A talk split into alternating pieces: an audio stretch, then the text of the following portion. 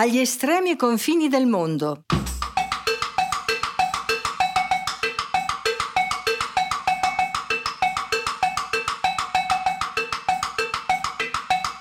Dove sono le porte e le sedi della notte? Focus sul Ticino, dalla preistoria fino alla traversata degli Argonauti alla ricerca del Vello d'Oro. Radio Petrusca continua la serie La creazione del mondo, l'evoluzione dell'uomo, dai primi passi sulla Terra alla conquista dello spazio. Nel suo quarto incontro radiofonico con un folto pubblico alla Darsena di Lugano.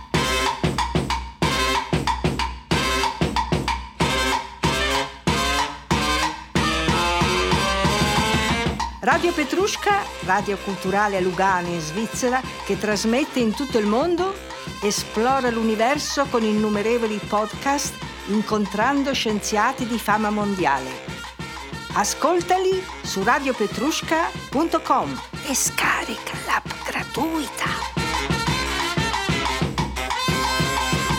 Nel quarto incontro radiofonico sulla creazione del mondo, l'evoluzione dell'uomo, dai primi passi sulla Terra alla conquista dello spazio, Marcus Zoner incontra il dottor Rubat Borel, archeologo, pre-protostorico, e direttore del Museo Nazionale Preistorico Etnografico Pigorini di Roma, per raccontare come continua il viaggio dell'uomo sulla Terra, fino al nord Italia e in Ticino, considerato allora gli estremi confini del mondo dove sono le porte e le sedi della notte, attraverso gli occhi del bibliotecario di Alessandria, Apollonio Rodio. Oggi ho fatto una camminata dalla stazione eh, di Lugano fino al centro e poi fino all'albergo Ceresio con una persona che non ha mai visto Lugano, non è mai stata qui. Eh, vive a Roma, oggi è la prima volta che viene qua ed è lui che mi ha fatto da guida per questa città. Mi ha spiegato i palazzi, gli anni nei quali sono stati costruiti, in quale città italiana si possono trovare dei palazzi simili, questo tale quale come a Torino, ha detto in via della Posta. E così abbiamo fatto tutta questa camminata e mi ha insegnato tutto su Lugano che non sapevo senza averla mai vista. Dopo ehm, abbiamo parlato ancora di Lugano, ma su questa storia vi racconto dopo, è una storia alquanto dura. E adesso allora la mia prima domanda è: il Ticino, e chiariamo questa cosa forse prima di iniziare, come Ticino intendiamo sempre, anche se diciamo Ticino, la regione insubrica, non parliamo del Canton Ticino, perché nella storia, soprattutto nella storia prima della Svizzera, diventa molto difficile di, eh, di delineare questi confini. Allora è interessante per noi la regione insubrica, eh, questa zona qui, al di là delle Alpi, vicino alle Alpi, sud delle Alpi. In Ticino, in questa zona, non c'era niente, non c'era nessun essere vivente. Per milioni di anni non c'era nessun essere vivente. La mia domanda, la prima domanda, quando arriva il primo essere vivente, intendo il primo uomo, il primo homo, in questa zona, in Ticino? Il primo uomo in, in, nel Canton Ticino, e il can, primo uomo nel Canton Ticino ben che non ci siano dei dati al momento archeologici di ritrovamenti di, o di strumenti litici o di eh, resti umani, dobbiamo comunque immaginarlo, come accade nel resto dell'Italia settentrionale, circa un milione di anni fa. Perché dobbiamo guardare al, all'Italia settentrionale? Perché comunque sia il Canton Ticino, al di là degli eventi storici dal, dall'inizio del Cinquecento, e comunque sia una parte geografica, culturale dell'Italia settentrionale. Lo è geograficamente, lo è culturalmente, non lo è politicamente, ma per quel, appunto per la storia dei cantoni che scesi giù si sono, hanno occupato il territorio prima del Ducato di Milano. Quindi il... se i più antichi ritrovamenti umani nella Val Padana sono in Romagna, a Ponte Poggiolo, dobbiamo comunque immaginare in quello stesso torno di tempo, quindi appunto circa un milione di anni fa, la presenza umana anche sulle pendici delle Alpi Lepontine. Ci sono stati poi indubbiamente delle frequentazioni. Il problema grande qual è? È che comunque sia l'ultima glaciazione, con il picco glaciale intorno a ventimila anni fa, ha comunque sia cancellato le frequentazioni più antiche sulla eh, sommità delle Alpi e in quella parte del fondovalle occupata dai ghiacciai. In quel caso il ghiacciaio ha proprio cancellato, trasportato via tutto. Quando possiamo dire, almeno nelle regioni vicine? Beh, io, benché adesso viva a Roma, sono piemontese e finché ero alla Soprintendenza Archeologica del Piemonte ho seguito degli scavi condotti dall'Università di Ferrara, dalla dottoressa Marta Arzarello, non troppo distante dal confine con il Canton Ticino, il Monfenera, in Valsesia. E lì ci sono delle grotte frequentate dall'uomo di Neanderthal settanta sessanta mila anni fa. Sempre settanta sessanta mila anni fa abbiamo delle frequentazioni umane, sempre uomo di Neanderthal, sempre industria litica, cioè prodotti manufatti, prodotti dell'uomo di Neanderthal, in tutta la Baraggia del Novarese, del Vercellese, cioè quell'alta parte della pianura piemontese che, che si trova veramente a quaranta cinquanta chilometri dai confini con il Canton Ticino. Cosa si è trovato? Hai detto dei reperti, cosa si è trovato veramente, concretamente? Nella grotta del Monfenera alcuni denti e un frammento di cranio di uomo di Neanderthal, ma soprattutto si sono trovate grandi testimonianze della loro vita, i loro strumenti, le, eh, le faune che loro hanno ma- cacciato, macellato e mangiato. Si trovano tutte quelle cose che rappresentano la testimonianza della presenza dell'uomo. E possiamo dire, possiamo vedere, capire cosa hanno mangiato allora veramente?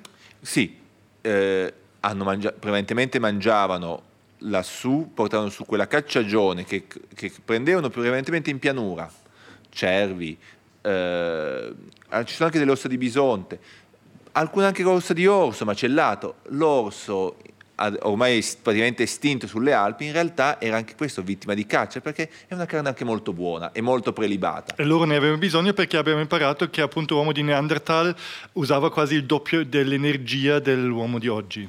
Era strutturato in maniera molto diversa fisicamente dalla nostra. E eh, appunto dopo come continua la storia qui della zona Homo uomo il, in questa zona? Il problema capita, il problema forte è soprattutto nella regione alpina e perialpina, come appunto il Canton Ticino, è il massimo glaciale. venti quindicimila anni fa il ghiacciai, il clima è così freddo che qua, tutte le Alpi sono coperte dai ghiacci, i fondovalli sono coperti dai ghiacci e quindi si ha una distruzione pressoché completa delle preesistenze, dei dati archeologici precedenti, e soprattutto sono luoghi dove l'uomo non ci può vivere. E con lo scioglimento dei ghiacciai che invece l'uomo, a questo punto non più uomo di Neanderthal, ma Homo sapiens, noi, i nostri antenati, o almeno i cugini dei nostri antenati, hanno cominciato a popolare, ripopolare le vallate, salire su in quota. Salendo in quota, nel mentre c'erano anche il clima cambiava, l'ambiente cambiava e le foreste cominciavano a ripopolare le le pendici delle montagne fino a quote anche superiori a quelle attuali. Noi oggi ci lamentiamo del riscaldamento globale, ci stiamo lamentando magari adesso anche del caldo in questa sala, però ci sono stati dei momenti nella storia umana, sette otto mila anni fa, in cui il clima era ancora leggermente più caldo dell'attuale. Così come poi ci sono stati dei momenti nella storia anche nostra recente in cui era più freddo, continue oscillazioni che, soprattutto in una regione alpina o vicino alle Alpi, come appunto il Canton Ticino, sono estremamente significative e importanti per la vita umana. Eh, e sono spesso cambiamenti anche molto rapidi che possono accadere nel giro di pochi decenni, cambiando completamente le abitudini di vita delle popolazioni coinvolte. E questi uomini, in questo eh, caso dicevi già Homo sapiens sapiens, allora sì. eh, arrivavano qui allora quando circa, per avere un orientamento? Allora, eh, in Europa e quindi comp- comp- nell'arco alpino, compresa quindi il Canton Ticino, noi abbiamo il sapiens da quaranta trentacinquemila anni fa. È chiaro, se devo guardare invece il Canton Ticino in sé, devo pensare a quando si cominciano a sciogliersi del tutto i ghiacciai e quindi progressivamente a partire da venti quindicimila anni fa o un capillare insediamento umano anche sul, nelle vallate ticinesi, anche man mano verso le quote più alte del Cantone Ticino. E per andare in quota, per andare, per andare a vivere più su nelle montagne, l'uomo ha dovuto adattarsi. E questo era facile per lui relativamente o era, era in complicato? Realtà, in realtà molto spesso, eh, più che adattarsi l'uomo, eh, così come alcune specie animali, un uomo abituato a climi molto freddi è andato spesso verso le montagne perché erano ambienti che continuavano a mantenere un certo tipo di ambiente a lui simile. I, le montagne sono più fredde, sulle montagne vivono stambecchi, camosci, stambecchi e camosci che prima, quando il clima era più freddo e c'erano i ghiacciai fino all'inizio della Val, della Val Padana, vivevano invece in bassa quota. Quindi l'uomo in realtà ha, ha progressivamente popolato le montagne, non tanto adeguandosi al clima delle montagne, bensì era un clima che lui già conosceva e anzi ha dovuto poco per volta adeguarsi al nuovo clima più caldo, più umido, invece della, della pianura. E questa è la grande... cioè la montagna ha mantenuto alcuni aspetti dei climi glaciali, l'uomo invece si è abituato ai climi più caldi della pianura e qui delle prealpi. Come se un signore finlandese viene qui, preferisce stare in quota perché almeno non ce la fa. Certo, indubbiamente. Una cosa indubbiamente. Simile. Ho capito. Ehm, ok, allora l'Homo sapiens sapiens allora vive qua, vive in Ticino, vive nella regione insubrica. Come continua la storia? Continua la storia, ma allora, sul Canton Ticino ci sono state, e sulle Alpi ticinesi e del grigione al di qua, dei grigioni al di qua delle Alpi, sono state una serie di ricerche condotte soprattutto da Filippo Della Casa, penso anche a Piancavalli, e dall'ufficio cantonale del Ticino, che hanno trovato appunto diversi insediamenti preistorici di cacciatori in alta quota. La grande Scusa, cambiamento. Preistorici significa, dimmi una cifra. Preistorici eh, siamo a ottomila seimila okay, va bene, anni va fa. Bene. Il grande cambiamento però in Europa, in Italia, n- nell'arco alpino, accade tra, sei, tra sette e seimila anni fa.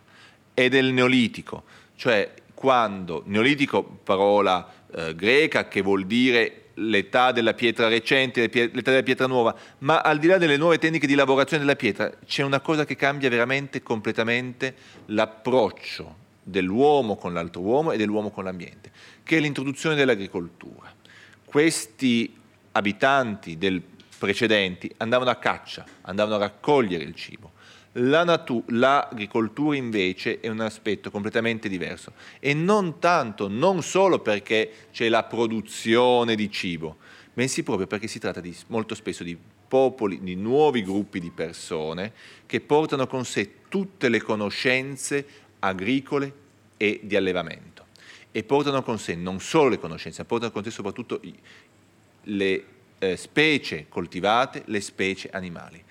Tutto ciò che noi mangiamo, il grano, i legumi, il, anche una parte consistente della frutta, non sono originarie dell'Europa, bensì provengono tutte da una, da una stretta regione del vicino Oriente, la Turchia meridionale, l'Iraq del nord, e di lì sono poco per volta, poco per volta nel corso di due tre mila anni si sono poi espanse verso ovest, verso l'Europa, verso il Nord Africa. E la stessa cosa accade anche con gli animali domestici. Noi pensiamo alle mucche, i ma- i, che discendono dall'Uro, questo bue selvatico preistorico, preistorico. L'ultimo in realtà fu ucciso in Polonia nel milleseicento. Pensiamo ai maiali, che discendono dal cinghiale, pensiamo alle capre e alle pecore. Ebbene, anche tutti questi animali in realtà provengono tutti da quegli animali selvatici addomesticati nel vicino Oriente attorno tra i dieci e gli ottomila anni fa e portati poi da queste comunità di agricoltori che progressivamente hanno colonizzato l'Occidente. Mi fai esplodere tutta la mia immagine del mondo che avevo prima. Cosa concretamente allora mangiavano questi signori otto dieci mila anni fa? Cosa era il menù? Loro andavano in una specie di ristorante e dicevano io desidero. Allora cosa, cosa pos- uh, potevano ordinare? Eh, cosa potevano ordinare? Madre natura. In realtà, a parte tutta la parte di erbe e frutti selvatici che comunque loro raccoglievano, pensiamo che ancora fino al più o meno al mille avanti Cristo si faceva una sorta di vino, bevanda alcolica con il corniolo. Non era ancora stato introdotto in Occidente le forme addomesticate della vite e quindi per avere delle bevande alcoliche quello utilizzavano. Ma il problema del grosso era che in realtà avevano introdotto, sempre dal vicino Oriente, diverse varietà di grano, di frumento. La sega non si capisce bene se è europea o se è vicino orientale. Dei legumi avevano solamente il pisello, i fagioli no, i fagioli vengono dalle Americhe. E quindi avevano una dieta abbastanza limitata dal punto di vista agricolo, che però permetteva loro di vivere. Eh, Scusa, su... il pisello? Il pisello è anche il pisello veniva loro. Da qui, invece, invece la, la, il, fagiolo, il fagiolo dall'America. Il fagiolo americano. Il fa- I fagioli arrivano così, i fagioli e il gran turco sono la prima cosa che arriva abbondantemente dall'America, al punto che quando il, credo sia il, il non mi ricordo più quale grande pittore del Rinascimento italiano dipinge il mangiatore di fagioli. Quindi si diffonde rapidamente, nel giro di venti trenta anni si diffonde subito anche in Europa la coltivazione del fagiolo, ma è anche questa un eh, prodotto dalle Americhe arrivato in Europa. Però il gran turco viene dalla Turchia. Il gran turco, ah no, anche quello, il gran turco viene anche quello dalle Americhe. Qual è il problema del gran turco? Perché si chiama gran turco? Perché si sapeva che veniva da qualche paese lontano, straniero, e per un uh, italiano, per un europeo, di allora, qual è il paese più straniero del mo- di tutti? Sono i turchi. Così gran turco è il uh, il mais, quella che peraltro qua giù invece, come si chiama qua nel Canton Ticino il gran turco? No, nel, nel dialetto del, del Ticino. Come? Carlun. Da San Carlo, che probabilmente aveva incentivato. Ad esempio, in Lombardia è il furmentum, cioè il frumento grosso. In Piemonte è la meglia, e la meglia è cos'è altro? Non è altro che il miglio, cioè lo richiamano sulla base di Quei, eh, quei cereali da loro utilizzati e che vengono rimpiazzati da, dal mais, che rende molto di più ed è più buono da mangiare. Sai cosa facciamo? Chiediamo un servizio catering di mettere un po' di letti e tu continua a raccontare. Va bene. Ma comunque sia, il fatto di che un qualche cosa venga chiamato con un nome straniero, cioè un prodotto che arriva da fuori e si diffonde rapidamente. Il fico d'India da dove viene? Il fico d'India viene dalle Americhe. Ma è, è sempre il problema, le Americhe sono le Indie occidentali e quindi, è come noi chiamiamo appunto gli indiani, capito, che sono... America, ho capito, sì. Okay.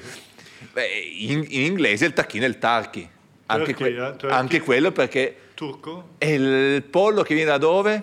Boh, dalla Turchia. In francese è il dinde perché è le, le poulet dinde, il pollo d'India.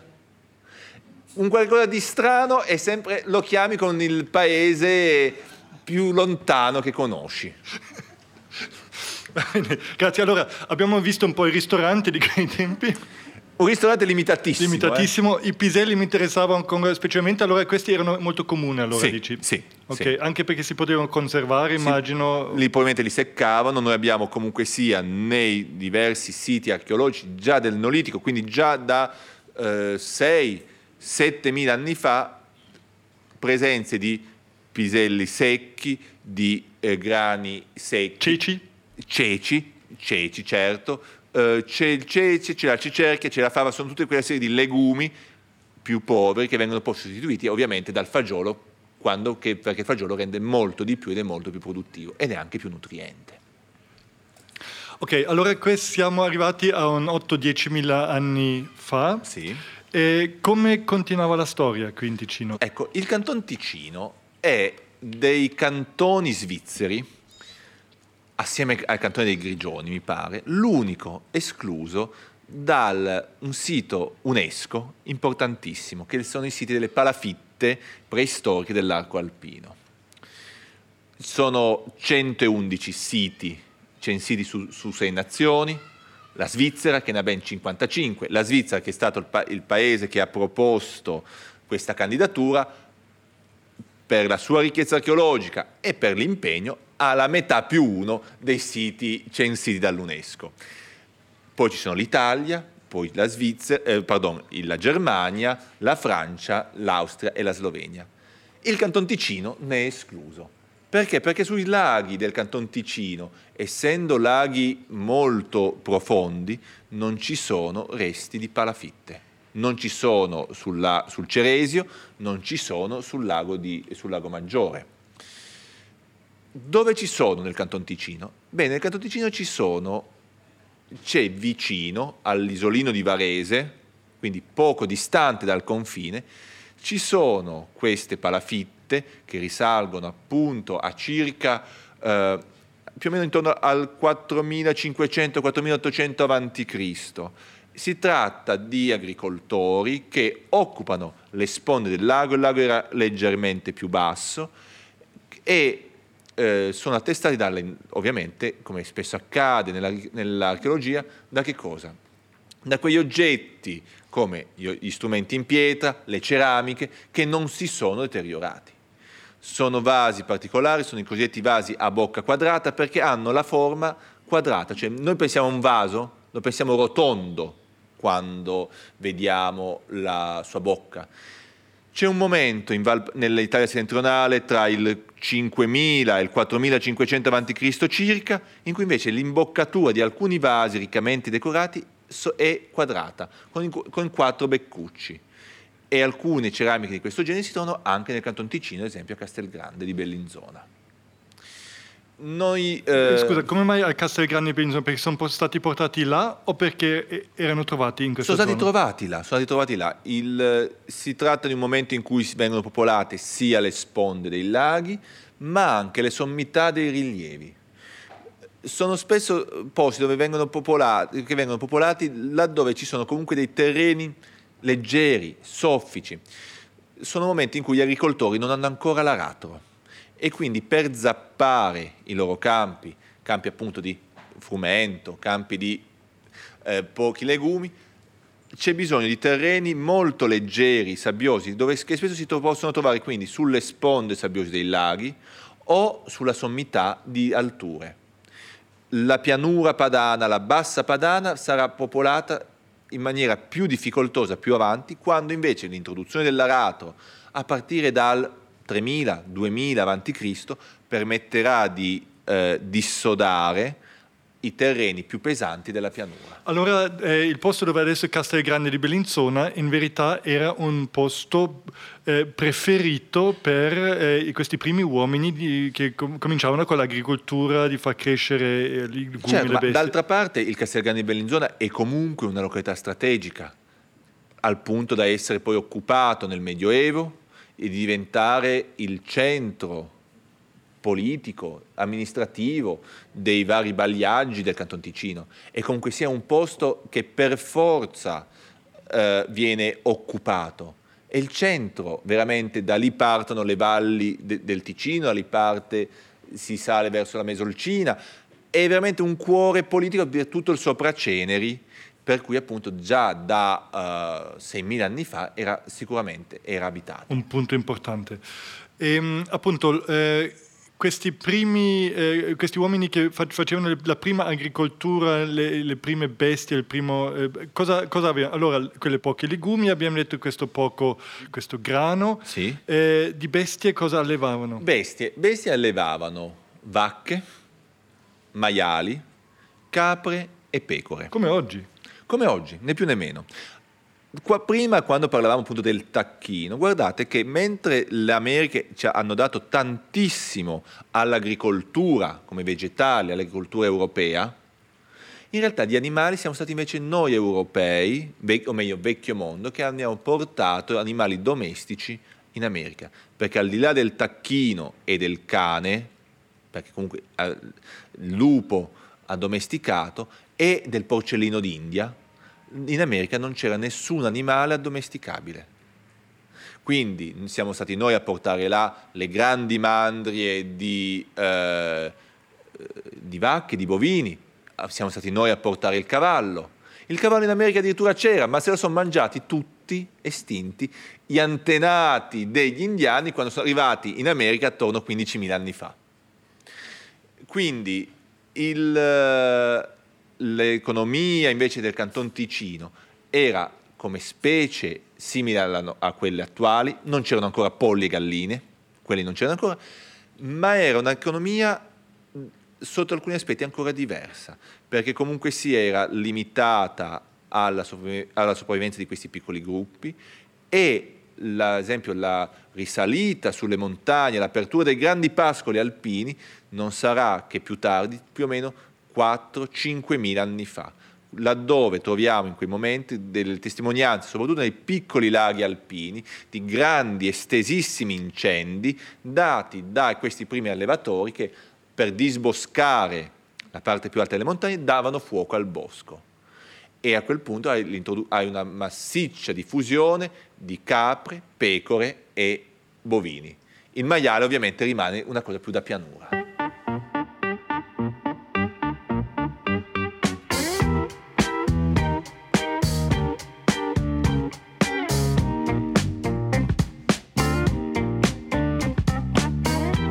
Quando alcuni mesi fa Zoner mi ha contattato, mi ha contattato come direttore del Museo Nazionale Preistorico Etnografico Pigorini di Roma, io ho accettato volentieri perché mi, a, mi permetteva di tornare a parlare di preistoria, di un'area alpina.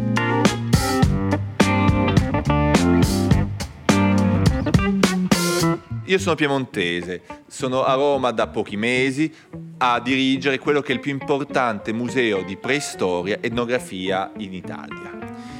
E tornare in, una, in questa sede, in una sede dove si fa della divulgazione scientifica di alto livello, e parlare quindi della storia di questa parte del mondo, di questa parte d'Europa, è stato per me una cosa molto piacevole. Perché? Perché comunque sia sono molto legato al mondo alpino, vengo, sono di una, di una famiglia originaria delle Alpi, Alpi piemontesi, e quindi sono comunque sensibile alle dinamiche di un territorio come può, può essere quello ticinese, appunto incassato tra montagne, valichi e la grande pianura padana che, che gli si apre di fronte. E al tempo stesso un Canton Ticino che, come Piemonte, è sempre vissuto grazie al continuo contatto con l'alto versante delle Alpi. Nel vostro caso eh, l'Oberland elvetico, la Valle del Reno, nel caso mio invece con la Francia. La... Que- proprio questo continuo legame con altri mondi, altre culture, al tempo stesso un forte radicamento col territorio, sono forse le cose che mi hanno fatto sviluppare un interesse verso la storia, verso l'archeologia. Tutto nasce da una statua di età romana scoperta al mio paese eh, negli anni settanta, mio padre me ne parlava, fu, che fu portata a un museo di Ivrea. Non sono mai riuscito a vederla. Mai, mai, mai, perché muse- quel museo la tenne chiusa, fu smantellato, la tenne chiusa per anni in attesa del riallestimento, riallestimento al quale sono stato poi anche chiamato, quando ero in sovrintendenza archeologica del Piemonte, a lavorare. Il problema è che quella statua fu, poco prima che io entrassi a lavorarci lì, fu rubata. E quindi il... L'hai fatto tu, ti chiami Rubat? No, no, no, quello non c'entra nulla. La, e quindi, il, le, ma a quel punto mai ero archeologo, non potevo più tornare indietro, e perciò eccomi, eccomi qua a parlare di le nostre origini dell'uomo e del, della storia continua dell'uomo in ambito alpino, ma anche e soprattutto nel, nel più ampio contesto della storia umana. Ed è questo che mi permette anche di essere, di lavorare in un museo che non è solo preistorico come il Museo Pigorini, ma anche etnografico. Cos'è un museo etnografico? Qui a Lugano avete il bellissimo museo eh, delle culture. Bene, il Museo Pigorini nasce nel milleottocentosettantacinque a Roma, inizialmente come museo preistorico, ma il fondatore Luigi Pigorini comprende immediatamente che lui, in un'ottica positivistica molto avanzata nell'Ottocento, comprende come per poter spiegare, descrivere, illustrare la preistoria italiana, lui debba fare continuamente riferimento a quelle popolazioni che lui consideravano, che nell'Ottocento si consideravano preistoriche o che vivevano stati, in stati analoghi a quelli della preistoria. E quindi cominciò subito a raccogliere grandi quantità di collezioni da esploratori, mercanti, ingegneri italiani in giro per il mondo. Ovviamente questa è una visione dell'etnografia superata.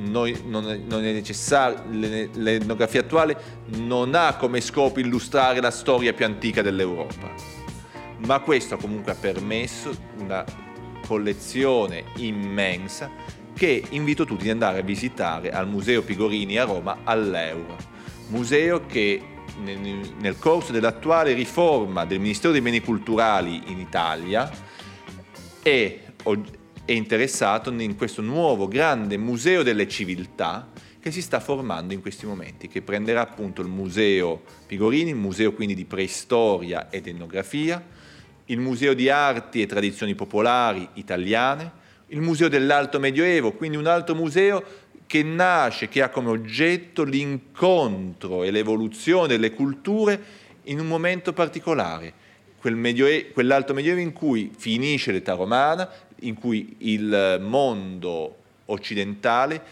cambia completamente perché si innestano quelle culture, parlavo prima con Marcus Zoner, tedesco, ma tedesco della parte a sud dell'Imes, eh, dell'antico confine tra mondo romano e mondo germanico. Ebbene, è proprio da questo mondo di culture, di scambi di culture, che nascerà poi quell'Europa che è l'Europa attuale. E infine il Museo eh, d'Arte Orientale, che invece presenta le ricchezze dell'Asia dal vicino Oriente fino alla Cina e al Giappone.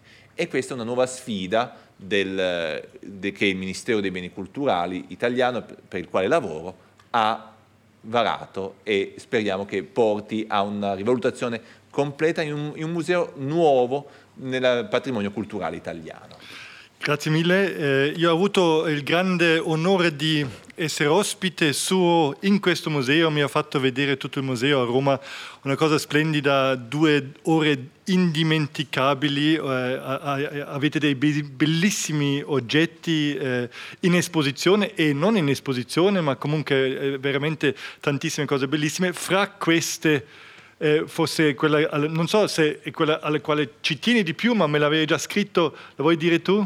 Ma allora, indubbiamente, e questo è un, è un pallino di Zoner, il, la fibula prenestina. La fibula cos'è? La fibula è un fermaglio, una spilla che serviva nella preistoria fino all'età alta romana. Addirittura ancora oggi i preti hanno la stola fermata da fibule, i preti cattolici.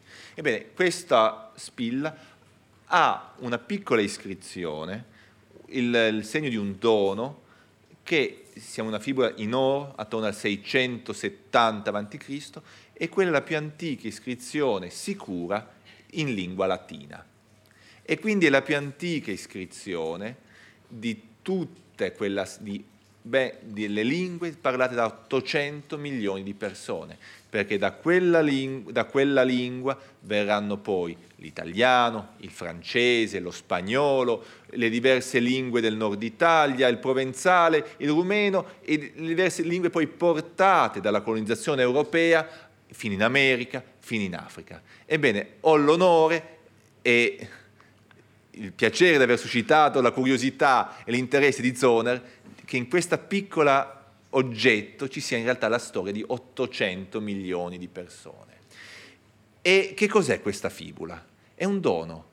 c'è scritto, questo latino arcaico, Magnus mefefeged numasioi, Magnus, il nome del, di colui che o dona o ha fatto produrre, mi ha prodotto, mi ha fatto fare per numerio. È un regalo, oppure un, marco di fa- un marchio di fabbrica, non lo sappiamo, e però il be- è bello questo, che la prima iscrizione nota è questa, è un oggetto che viene prodotto, fabbricato, donato per qualcun altro. Fantastico, grazie infinite. Adesso ti do due minuti di pausa per rilassare tutto questo. Volevo solo ancora dire, da ieri appunto Radio Petrusca ha introdotto la possibilità anche di accettare eredità intere. Non esitate, l'abbiamo fatto perché abbiamo visto, quando abbiamo detto che desideriamo eh, che ci aiutate, che abbiamo bisogno del vostro aiuto, abbiamo visto dare soldi sempre fa un po' male, mentre l'eredità non la sentite. È una firma e basta, e poi noi possiamo fare delle bellissime cose da questa radio, incontri, facciamo crescere un mondo meraviglioso, ve lo promettiamo. Cioè, potete anche dire, persino per esempio, vogliamo darle, donare l'eredità per far eh, altre... settecento incontri con scienziati, o potete anche menzionare dei temi che vi interessano, possiamo parlarne. Allora proprio rivolgeteci a noi, o a Elisabetta, o a me se volete, ne parliamo con calma, andiamo a bere qualcosa anche se volete. Ok, penso che... Parlo come archeologo a questo punto sull'eredità. Poiché non c'è più l'uso di mettere nella propria tomba gli oggetti preziosi della propria vita, cosa che per me archeologo sono utilissimi, ecco, Us- po- tutto queste cose possono essere utilizzate per altre per molto altro. Meglio, ma oggi, oggi si usano per fare la radio, esatto. Ehm, no, allora eh, saltiamo alla questione eh, dei greci, no? Cioè il, il Ticino, il Canton Ticino, questa zona del, eh, della, dell'Insubria, era, come il titolo di questo incontro eh, di oggi eh, dice, un eh, era agli estremi confini del mondo, dove sono le porte e le sedi della notte. Que- così era visto da chi importava nel mondo in questo periodo. È un po' difficile dirlo così, lo so, non, non, scientificamente non sta in piedi, però è, da, è, è stato visto così da persone che vivono, vivono in Grecia in un certo momento della storia. Beh, diciamo questo. Noi siamo qui sul lago di Lugano, anzi abbiamo anche la fortuna di essere proprio nel, nell'edificio di un imbarcadero, e quindi immaginare per una popolazione come, il mon- come i greci, le, una popolazione che viaggiava in mare, che vedeva il mondo isola dopo isola, promontorio dopo promontorio del Mediterraneo, che cosa poteva vedere di questa lontanissima terra dell'estremo nord-ovest delle Alpi, dove noi siamo. E soprattutto loro sapevano che, esiste, che qua giù c'era qualche cosa. La cosa più divertente... Scusa, i greci allora sapevano che qua esisteva, questo mondo qui esisteva? Lo sapevano, lo sapevano, ne avevano un vago, lontano sentore. Greci, a partire dal seicento avanti Cristo, frequentavano le sponde del Mediterraneo della Francia, fondano Marsiglia, Massalia. Greci in qualche maniera, risalendo il Danubio, giunge, sono giunti fino all'Europa centrale. Erodoto, siamo intorno al quattrocentocinquanta quattrocentotrenta avanti Cristo, sa che alle sorgenti del Danubio, che lui sa solamente essere molto molto lontano, lui era vissuto anche sul, nel Mar Nero, quindi sa solamente che il Danubio continua per centinaia e centinaia di chilometri verso l'Europa, e lui sa che lì c'era al fondo una città chiamata Pirene, che corrisponde, che è stata scoperta dagli archeologi alcuni decenni or sono, e nel Baden-Württemberg, e la Hoineburg, che è una grande città celtica, vive tra il seicento e il cinquecento avanti Cristo, aveva una fortezza, aveva una grande città attorno, e ho avuto il piace- il, l'onore, il piacere di arrivare lì in quella città due anni or sono. Era eh, fine giugno, giornate, quindi le giornate lunghissime, essendo più a nord di noi. Arrivo con la macchina, sbuco dalla strada che era una foresta di larici, e mi vedo di fronte all'improvviso due grandi tumuli, queste grandi tombe eh, di terra alte cinque sei metri, sullo sfondo davanti c'è il eh, tramonto e vedo le mura ricostruite della città, la porta della città, più nessuno, sono le nove di sera, tranne un grande corvo nero sulla porta antica. Ecco, quella è stata una grande suggestione che per un preistorico, per una persona che conosceva quel sito solamente dal, dai libri, da ciò che sapeva essere stato scoperto, da ciò che sapeva essere, aver rappresentato nel passato, vederlo in quel momento, in quell'occasione, è stata una grande emozione. Ma a questo punto, se quella è l'estremità del Danubio, qua giù, che cosa sapevano invece di questa regione alpina, del Canton Ticino, del fiume Ticino o anche semplicemente dell'Oberland elvetico? Non dobbiamo pensare a Erodoto, andare un po' più a sud, andare nella biblioteca di Alessandria, dove un bibliotecario vive tra il duecentonovanta e il duecentotrenta avanti Cristo, Apollonio Rodio, scrisse un poema, Le Argonautiche, il viaggio degli Argonauti che dalla Grecia vanno fino all'attuale Georgia, nella Colchide, e ritornano poi indietro verso la Grecia, sbagliano strada, arrivano nell'Adriatico, risalgono un pezzo di eh, Danubio, sbucano nell'Adriatico, a un certo punto sbagliano ancora e prendono un fiume, l'Eridano, finché, finché non arrivano in un punto particolare. Questo fiume nasce agli estremi confini del mondo, dove sono le porte e le sedi della notte, e di là si riversa da un lato alle coste dell'oceano, dal, da un altro nel mare Ionio, l'Adriatico, in un altro, da un altro ancora nel mare Sardo, Marsiglia, nel suo golfo immenso con sette bocche, appunto il grande delta del Rodano. Usciti dal fiume, gli Argonauti avanzarono nei laghi tempestosi che si stendono all'infinito per le terre dei Celti. Qui avrebbero avuto una sorte infelice, giacché uno dei bracci portava in un golfo d'oceano e senza saperlo stavano per entrarvi e non ne sarebbero usciti a salvamento. Ma Era, scesa dal cielo, gridò dalla Rupercinia.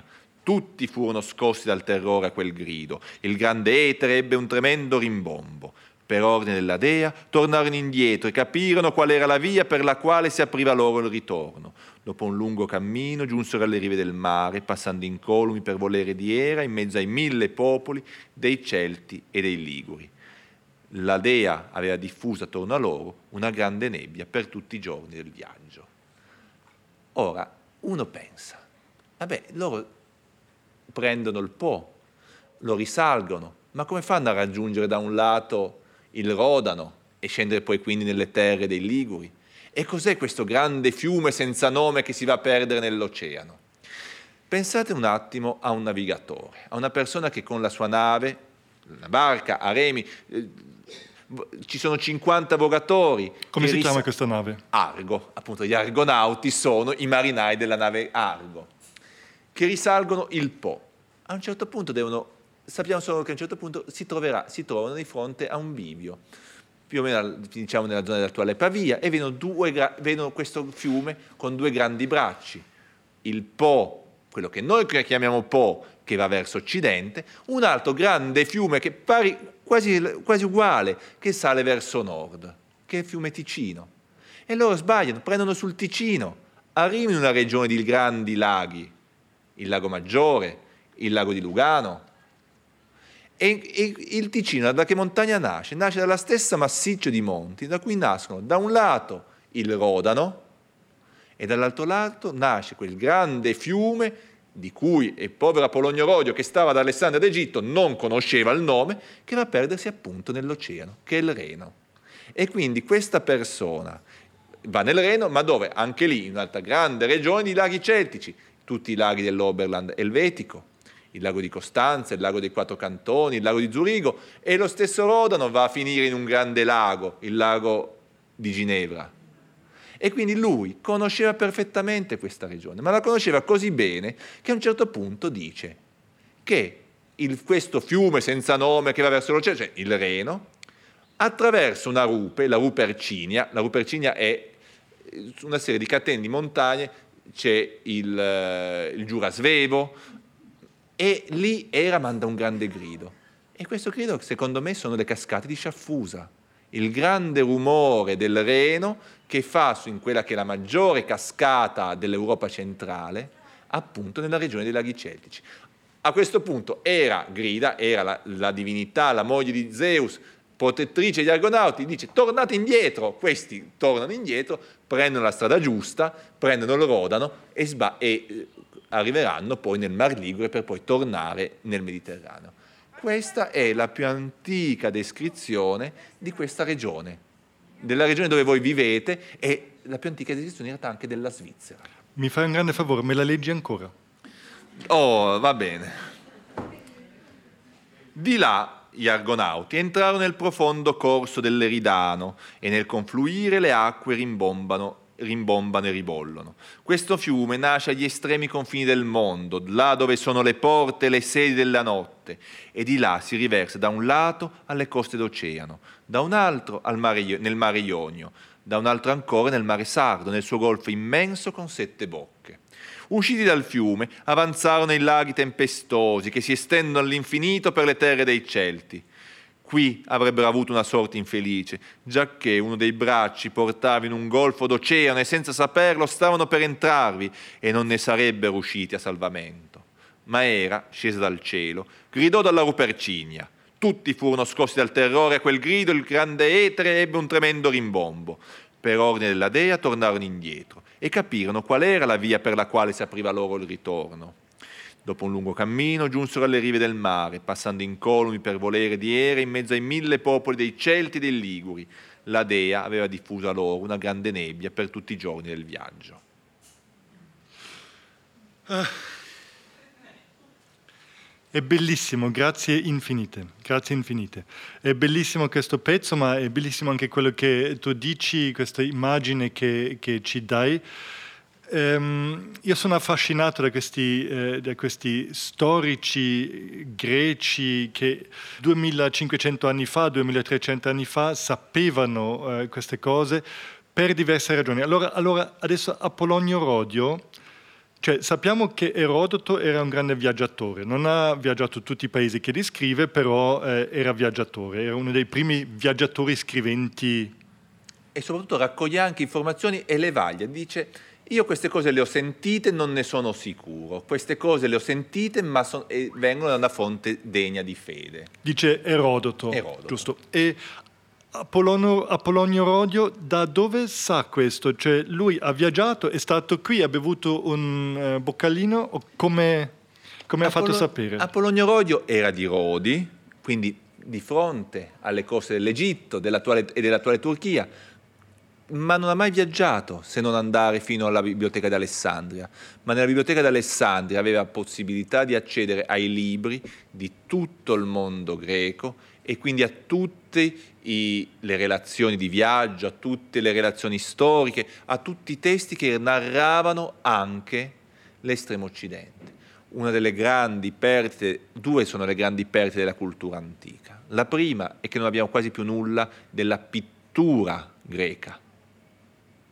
Era una pittura, è come se noi avessimo oggi del Rinascimento italiano, ave, potessimo avere la Pietà di Michelangelo, ma non potessimo avere nulla della Cappella Sistina di Michelangelo. E questa è la prima, la prima scomparsa. La seconda scomparsa è che abbiamo perso una, quasi tutta l'antica letteratura greca. Solo poche cose ci sono rimaste. Sono cose eccellenti, di altissima qualità, ma la maggior parte purtroppo andò persa. Per il fuoco? E, per il fuoco, per il tempo, per eh, il saccheggio dei crociati occidentali a Costantinopoli nel milleduecentoquattro, che distrussero sostanzialmente la capitale di Costantinopoli, bruciando quasi tutti i palazzi e i libri che c'erano dentro, per la perdita col tempo data dal fatto che, tranne che in Grecia, l'Occidente non conosceva più il greco, e quindi mentre la letteratura latina si è salvata perché i, i monaci copiavano i testi latini, anche quelli scabrosi, anche quelli non religiosi, perché erano delle begli esempi di latino. Beh, noi di quello, io, però un frate di, San, de, che so, della, di San Gallo, di Reichenau, non, ha, non si era mai messo a copiare un testo greco. Copiava magari Catullo, copiava magari Ovidio, ma non, no, non si è mai messo a copiare un testo greco. E quello l'abbiamo perso. Quindi abbiamo perso la pittura e soprattutto tutti i dati, quasi tutti i dati geografici antichi, se non pochi testi. E que, però quei pochi ci dimostrano che loro conoscevano, anche in età molto antica, in, età, in, in luoghi molto remoti, avevano idea di che cosa fosse questo mondo alpino occidentale. E allora quel signore, ehm, lui era curatore della libreria di Alessandria? Sì. E aveva a disposizione tutti questi testi, lui si è fatto un'immagine del, del mondo e da questo tipo di immagine che lui si è fatto ha, ha descritto questo mondo. L'ha descritto e ha collocato in questo mondo che lui conosceva dai testi, ha collocato invece un mito tipicamente greco, che è quello degli Argonauti.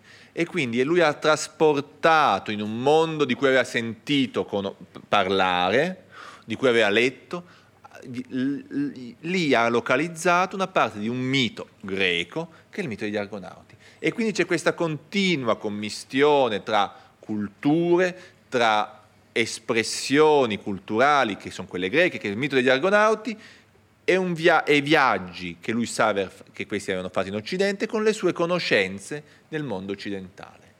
Quindi mischiando il mito e dati reali non legati al mito, ma che lui conosceva dalle sue letture nella biblioteca d'Alessandria o magari da Re, eh, racconti, narrazioni di mercanti e viaggiatori che arrivavano nel grande porto di Alessandria. Ma d'altra parte il Ticino è uno dei grandi assi culturali dell'intera storia dell'Italia nord-occidentale ed è l'asse, assieme alla Dora Baltea, questi altri due grandi fiumi che portano, collegano l'Europa centro-occidentale, la Francia, la Dora Baltea, la Germania, il Ticino, collegano l'Italia settentrionale con l'Europa. Ed è proprio lungo l'asse del Ticino e della Dora Baltea che circa milleseicento anni prima della nascita di Cristo si forma, si diffonde una cultura che caratterizza nell'età del bronzo, nella media età del bronzo, appunto milleseicento millequattrocento avanti Cristo, tutto il nord-ovest italiano, il Canton Ticino, il Piemonte, la Val d'Aosta, la Lombardia, ad ovest dell'Adda e dell'Oglio, e la Liguria, e, addirittura, e anche la Provenza eh, orientale, e il Cantone del Vallese. E questa cultura che si sviluppa partendo da modelli continui e continue relazioni con ciò che accade non nella Val Padana, dove benché non ci siano quasi confini naturali, ma che, che ha continui rapporti culturali di parentela con l'altopiano svizzero, con la Germania sud-occidentale, il Baden-Württemberg, al punto che saranno, che sono quelle stesse territori dove poi avremo nell'età del ferro i Celti. Celti a nord delle Alpi, nel primo millennio avanti Cristo, Celti a sud delle Alpi con la cultura di Golasecca, nel Canton Ticino, in Lombardia e in Piemonte. E molto probabilmente i loro antenati, o almeno i loro primi antenati culturali, sono appunto nel milleseicento avanti Cristo, grazie ai contatti su, lungo questi fiumi che caratterizzano questo nostro territorio. E noi abbiamo tra i due versanti alpini. Un archeologo cosa fa? Molto spesso un archeologo guarda le ceramiche, ma casa vostra non è fatta, la vostra cultura non è fatta solamente dalle stoviglie di pranzo o dalle pignatte in cui cucinate. Un archeologo guarda altre cose, guarda gli oggetti, gli ornamenti, le armi, gli strumenti. E attenzione, non guarda solo questi oggetti, ma guarda soprattutto, deve guardare come questi vengono utilizzati. Voi magari potete avere in casa o addosso un qualche ornamento che magari orientale, che viene dalla Cina, ma se non lo usate come lo usano i cinesi, non, non, non vuol dire che avete acquisito anche la loro cultura. Se nella tazzina da tè cinese ci bevete il caffè o la mettete solamente sul, sulla credenza perché è bella, beh, vuol dire che non avete acquisito la cultura cinese, avete acquisito un oggetto della cultura cinese. Qual è l'importanza dell'analisi dei dati archeologici? Non solo la presenza di un certo oggetto comune a nord e a sud delle Alpi, ma l'importanza è vedere che quell'oggetto identico sui due versanti alpini sia usato, sia utilizzato, sia riconosciuto come tale anche sui due versanti alpini. E quindi trovare in Piemonte, nel Canton Ticino, lo stesso tipo di ascia, lo stesso tipo di spada, lo stesso tipo di spillone che troviamo nel Baden-Württemberg, troviamo nella Baviera occidentale, troviamo in Renania, è significativo sì per i commerci, ma è ancora più significativo se li troviamo usati nella stessa maniera. E quindi se troviamo quegli spilloni, quegli ornamenti, quei gioielli sul petto, sul collo delle donne in Germania come in Italia nord-occidentale, come infatti accade tra il milleseicento e il millecinquecento avanti Cristo, è importante più che non trovare il singolo oggetto, è trovare l'arma, l'ascia, la spada, il, il, la lancia il, usata nella stessa maniera a nord e a sud delle Alpi, è più importante che trovare il singolo oggetto. Ebbene, la cosa interessante è appunto che in questo momento abbiamo, è il momento, beh, è il momento in cui più o meno nel mito vivono gli Argonauti. Gli Argonauti viaggiano intorno al millequattrocento millequattrocento avanti Cristo, noi in quegli stesso torno di tempo abbiamo sui due versanti alpini, Ticino, Piemonte, Lombardia occidentale, la stessa cosa, grazie ai contatti lungo la via del Ticino e lungo la via della Dora Baltea, con il, l'altro versante alpino. Cosa interessante è questa. Ebbene, noi abbiamo quindi gli stessi oggetti, lo stesso tipo di vivere, di armarsi, di combattere, di ornarsi per le donne e di costruire villaggi sui due versanti alpini, ma il Canton Ticino, la Lombardia occidentale e il Piemonte sono invece completamente diversi da che cosa accade nel resto della Val Padana, da che cosa capita in Emilia, da cosa capita nel Mantovano, da cosa capita nel Veneto. Sono diversi. Sono diversi, sono, sono mondi culturalmente diversi. Non, pare quasi che non si parlino, pare quasi che non abbiano scambi commerciali veri e propri, o almeno ce li hanno, ma non hanno scambi di usi, di costumi analoghi tra i due territori. E sarà questo un confine che marcherà, un confine lungo l'Adda o l'Oglio, che dividerà la Lombardia, ebbene la dividerà fino a Napoleone. Fino a Napoleone, quando conquisterà la, l'Italia settentrionale e dirigerà quindi il Ticino come cantone, separandolo dai bagliaggi del, eh, dei cantoni eh, svizzeri, ebbene, in, fino a quel momento la Val Padana sarà divisa in due netto tra un Ducato di Milano ad ovest e una Repubblica Veneta ad est. Questo corrisponde, corrisponde in fondo alla storia quasi antica. So, è un confine che dura dal milleseicento avanti Cristo fino al milleottocento. Ed è un confine culturale, non è un confine naturale. L'Oglio, l'Adda si valicano, ma è un confine culturale dato da un fatto. L'Italia vive, sviluppa le sue culture, sviluppa le sue dinamiche sociali, politiche, culturali, anche grazie ai continui rapporti che ha con l'Europa nordalpina. E quindi, mentre un ovest, Milano, il Piemonte, il Ticino, guardano verso la Valle del Reno, guardano verso la Francia, la parte invece più orientale, il Veneto, l'Emilia, la Romagna, guardano che cosa? Guarderanno invece verso la Valle dell'Adige, verso i contatti con la Baviera, con l'Austria, o con il mondo balcanico attraverso il mare o attraverso la Slovenia. È questo che caratterizza l'Italia anche, una unità sì dal punto di vista geografico, ma una continua dialettica diversa con diverse parti dell'Europa. Cosa succede quando si è seduto su una panchina, seduti su una panchina eh, fuori guardando il lago, ci sono un po' coperto questa magia qui, ehm, e in maniera molto innocente dico: allora, tu non hai mai visto Lugano prima, cos'è la tua prima impressione di questa città di Lugano? Cosa risponde? Ma rispo- io l'ho detto una volta, le, quindi risp- di tu ciò che ho ripetuto, ciò che ho detto allora. Sì, ma il mio italiano non è così preciso come il tuo. Ha detto, ehm, non vedo che Lugano, mi correggi però, sì. Ok?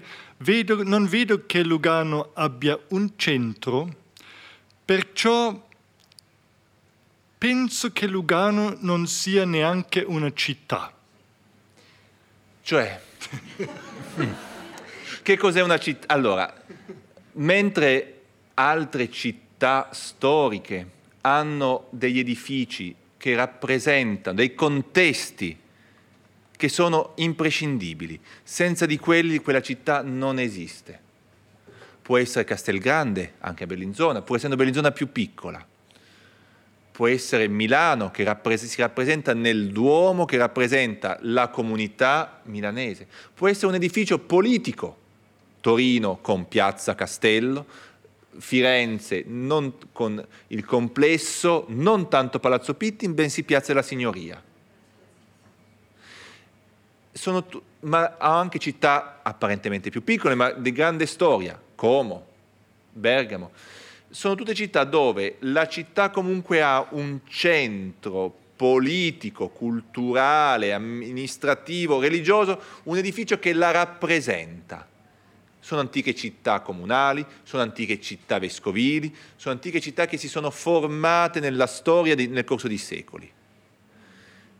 Una città come Lugano, permettetemi, ha avuto una storia molto recente, di grande sviluppo economico, che però non ancora, non ha mai sedimentato un centro rappresentativo vero e proprio. Tant'è vero che tuttora la capitale politica del Ticino è Bellinzona. E lo stesso vecchio, antico potere religioso del Canton Ticino era diviso tra Como e Milano. Quindi è una città che si, è, si sta formando come simboli, come rappresentazioni, ma una, le città si formano nel corso di secoli e quindi magari tra trecento anni ci torniamo qua e, e... Va bene, allora eh, penso detto tutto, ma tu hai ancora qualcosa, una tematica che eh beh, ti sta a la cuore? La tematica che mi sta a cuore è che comunque il Canton Ticino, Como, il Lago Maggiore sono le terre dei più antichi celti conosciuti in Europa. La cultura di Golasecca, nome terribile, infa- brutto, brutto, proprio brutto, perché si chiama cultura di Golasecca. Il problema è questo: gli archeologi, vil razza dannata, quando non sanno come chiamare un popolo perché non hanno un nome da una fonte antica, quindi i Piceni sono i Piceni nelle Marche, i Veneti sono i Veneti nel Veneto, quando non sanno come chiamarli, li chiamano con il nome del primo sito in cui è stata riconosciuta quella cultura. Ci possono essere dei nomi molto belli, Hallstatt in Austria, per la prima età del ferro del mondo celtico, Laten sul lago di Neuchâtel, nomi, addirittura nomi ancora più evocativi. La più antica cultura etrusca si chiama cultura villanoviana, da Villanova bolognese. La sfortuna è che è stata che questi Celti dell'età del ferro del, dell'Italia nord-occidentale, il primo sito è stato scoperto a Golasecca, paese in provincia di Varese, dove, prossimo a dove il Ticino esce fuori dal Lago Maggiore, e quindi hanno questo nome buffo di cultura di Golasecca. In realtà i due centri più importanti sono Como e Castelletto Ticino. Como, la città su cui probabilmente dipendeva anche tutto il Sottoceneri, e Castelletto Ticino, la, sul versante piemontese del Ticino e del Lago Maggiore, dove appunto il fiume esce dal lago. Ed è una cultura che si sviluppa, sono i discendenti di, quegli, di quelle persone che nel milleseicento e millecinquecento avanti Cristo avevano i contatti continui a nord e a sud delle Alpi, si sviluppa gra- facendo da intermediari tra le culture dell'Italia peninsolare, gli etruschi soprattutto, e i principi celtici della Germania meridionale, della Svizzera, della Francia orientale. E si sviluppa da italiano, cioè con città vere e proprie, con un, un ceto di probabilmente di mercanti, di aristocratici, di artigiani, attestati da numerose, centinaia, migliaia di tombe che attestano un, un, un benessere diffuso in tutta la popolazione.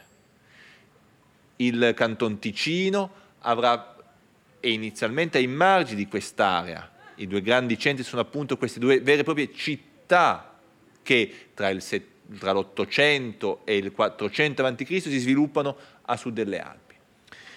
Il Ticino Scusa, come, è... come, come posso immaginarmi queste città di questi tempi? Cioè, faccio sempre fatica, si dice città, eh, vedono insieme di case, ma cos'è questa allora, città? città? Un archeologo avrebbe detto centro protourbano, città è per semplificare. Città nel senso sono dei grandi agglomerati, anche di cento centoventi ettari, di case di legno. Non abbiamo case in pietra, perché se c'è il legno non usi la pietra. Anche città etrusche come Bologna usano prevalentemente il legno.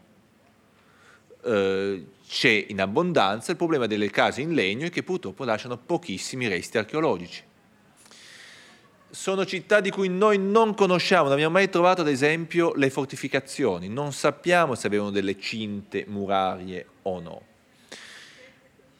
Alcune cinte murarie sono presenti in alcuni centri secondari, un esempio è Briona vicino a Novara, che è costruito su una, una collina e il, il, il punto di chiusura tra la collina e l'altopiano che c'è dietro della Baraggia è fortificato.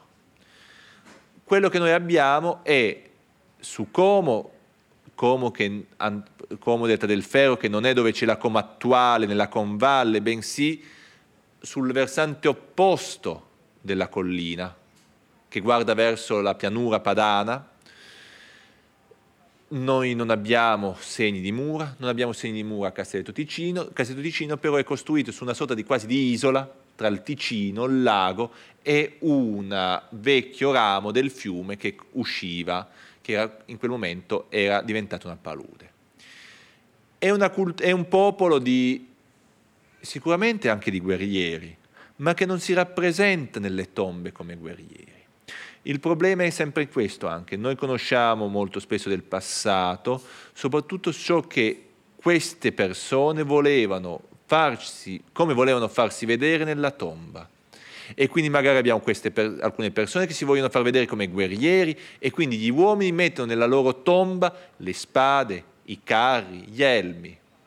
Altre popolazioni che invece non si vogliono far rappresentare come guerrieri e allora mettono i loro abiti, i loro ornamenti, magari le ceramiche dove dentro c'è il vino o la birra o quelle parti di cibo per il banchetto per l'aldilà.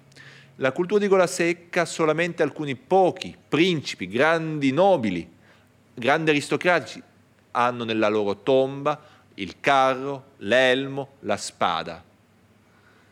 Loro volevano rappresentarsi come guerriero? Loro sì, ma noi non possiamo mai dire se anche il resto della comunità erano guerrieri o no. È sempre questo il problema dei dati archeologici. Noi possiamo interpretare solamente sulla base dei dati che abbiamo e spesso i dati che abbiamo sono come gli antichi volevano rappresentare o interpretavano se stessi. E quindi vediamo solamente poche cose, su quelle poche cose dobbiamo lavorare di, con, con la metodologia della ricerca archeologica a ricostruire società e se possibile anche storia. Ecco, se non avessimo avuto Apollonio Rodio difficilmente avremmo avuto questo elemento di storia per dire i greci conoscevano questi territori, sapevamo che il materiale greco viaggiava a nord e a sud delle Alpi anche lungo il Ticino, ma non avremmo mai saputo che i greci conoscevano anche il fiume Ticino. Grazie infinite, grazie infinite.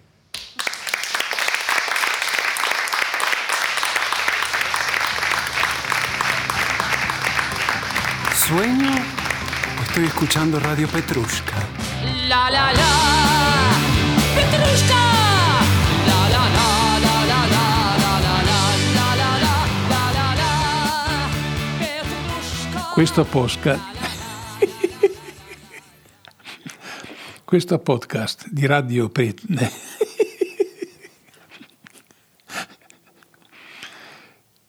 Questo podcast di Radio Petrusca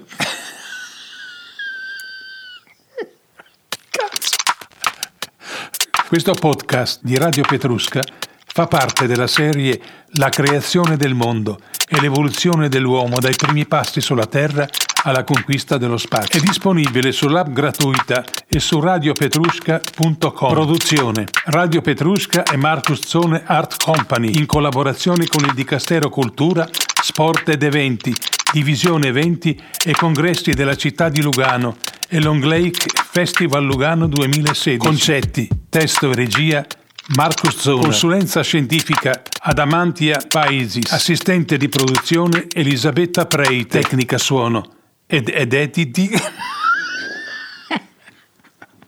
Tecnica suono ed editing Marco Viale. Scarica l'app gratuita disponibile su App Store e Google Play per ascoltare tutti i podcast di Radio Petrusca.